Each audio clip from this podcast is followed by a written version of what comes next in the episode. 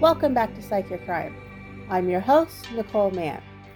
I just want to say I appreciate all the support from around the world, um, especially the New Zealand and UK listeners. You guys seem to be coming out of nowhere and catching up with the American listeners.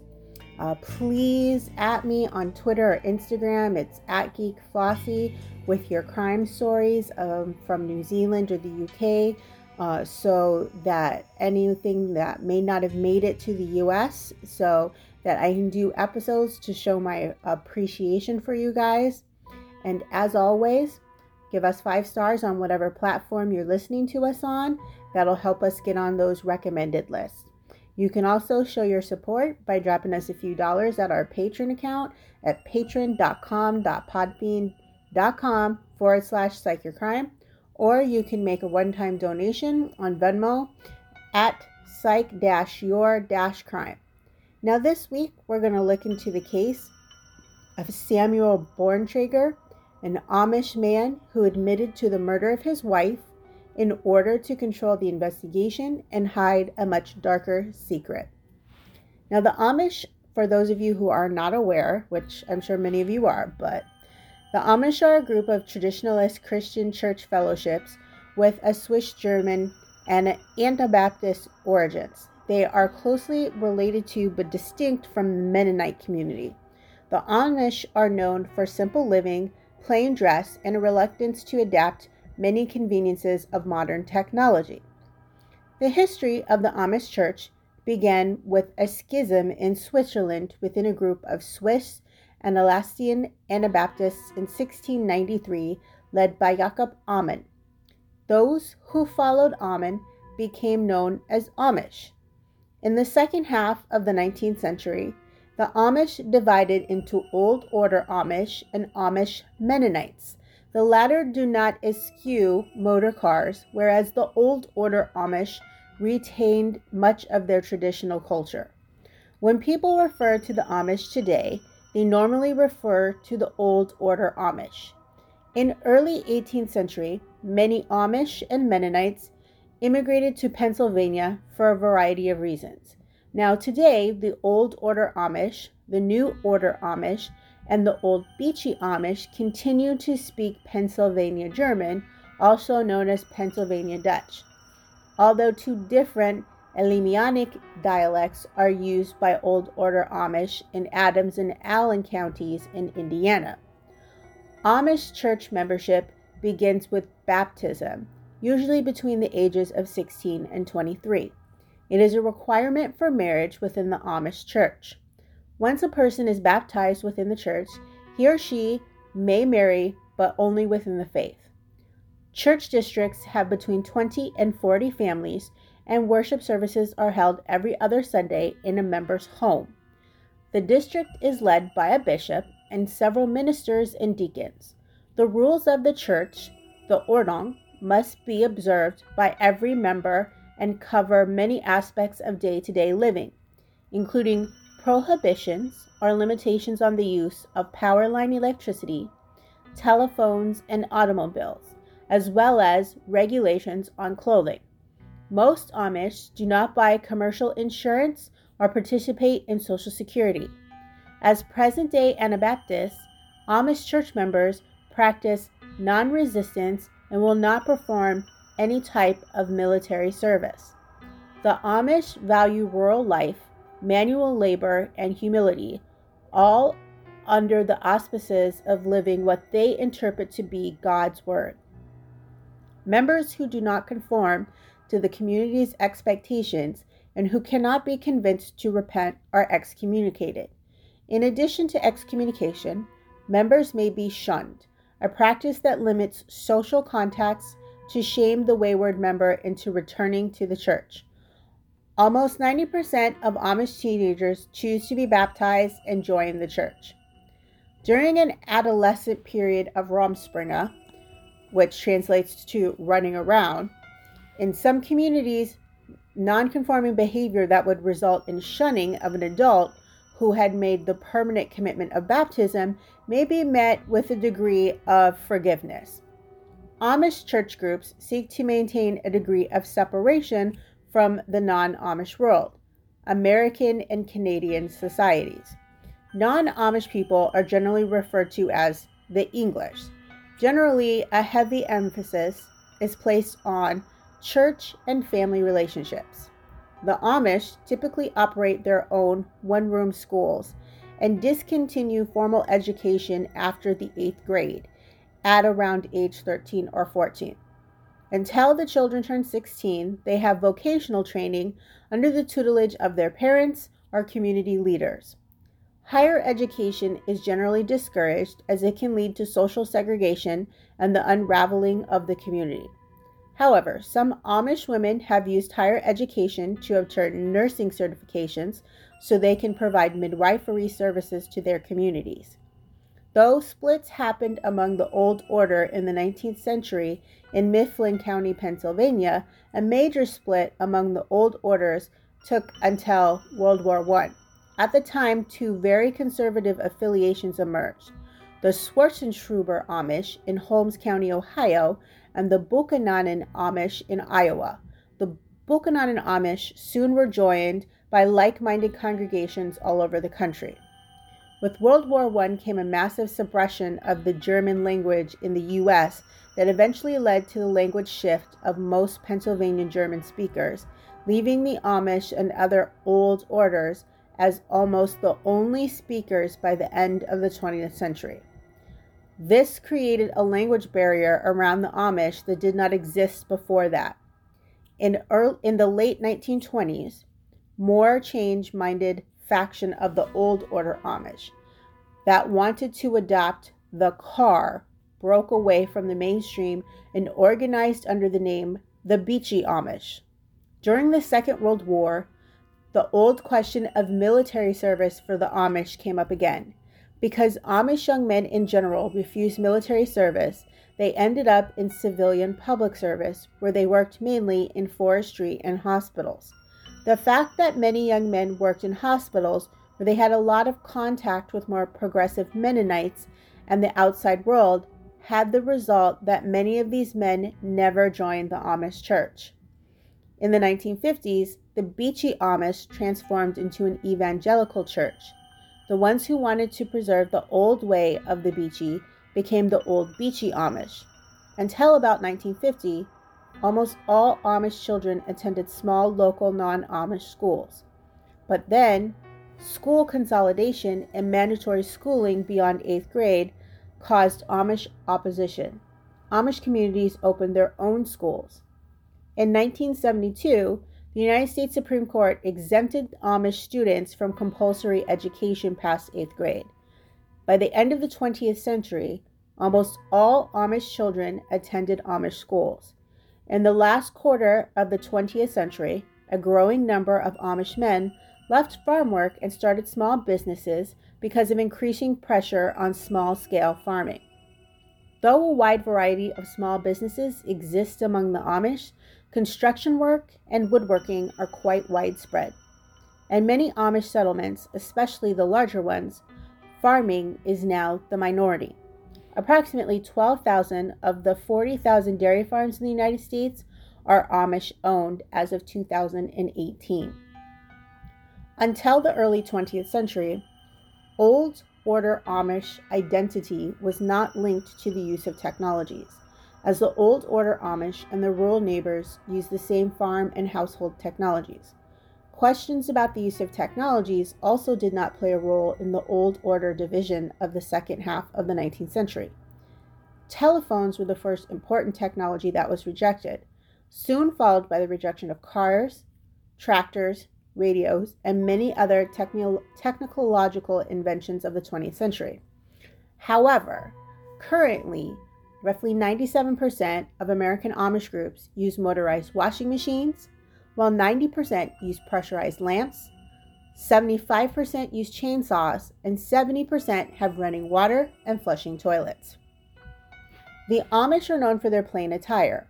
Men wear solid colored shirts, broad, broad brimmed hats, and suits that signify similarity amongst one another. Amish men grow beards to symbolize manhood, marital status, and promote humility. They are forbidden to grow mustaches because mustaches are seen by the Amish as being affili- affiliated with the military, which they are strongly opposed to due to their pacifist beliefs. Women have similar guidelines on how to dress, which are expressed in the Orda, the Amish version of legislation. They are to wear calf length dresses, muted colors, along with bonnets and aprons. Prayer caps or bonnets are worn by the women because they are a visual representation of their religious beliefs and promote unity through the tradition of every woman wearing one. The color of the bonnet signifies whether a woman is single or married. Single women wear black bonnets and married women wear white. The color coding of the bonnets is important because women are not allowed to wear jewelry such as wedding rings, as it is seen as drawing attention to the body, which can induce pride in the individual. All clothing is sewn by hand, but the way to fasten the garment widely depends on whether the Amish person is part of the New Order or the Old Order Amish. Old Order Amish seldom, if ever, use buttons because they are seen as too flashy. Instead, they use the hook and eye approach to fashion or metal snaps. The New Order Amish are slightly more progressive and allow the use of buttons. Now, in January of 2016, Barren County sheriffs were shocked when Samuel Borntreger, a leader and cabinet maker in a small local Amish community, came in and confessed to the killing of his first wife, Anna, nearly 10 years earlier in Missouri. Barren County is in Kentucky. Borntreger told the police that he had poisoned his wife with antifreeze. The two married when Anna was 21 and Samuel was 24. Many people saw Anna as extremely naive and good natured. Within five years, the couple had five children together, the youngest just 10 months old, when Anna died at the age of 26. They were living on a farm in an Amish community northwest of the small town of Bethany, Missouri. Borntreger had a cabinetry shop, and his parents also lived on the property where they ran an Amish store. Shortly after the birth of their youngest child, Anna fell sick. The once bubbly and energetic woman was almost entirely bedridden. So Borntreger did something completely unheard of in the Amish community. He hired their children a nanny, a young woman by the name of Mary. Most people suspected that Anna had liver problems. But since they didn't prescribe to modern medicine, nothing was really done. By the time Anna died, it was ruled na- natural causes.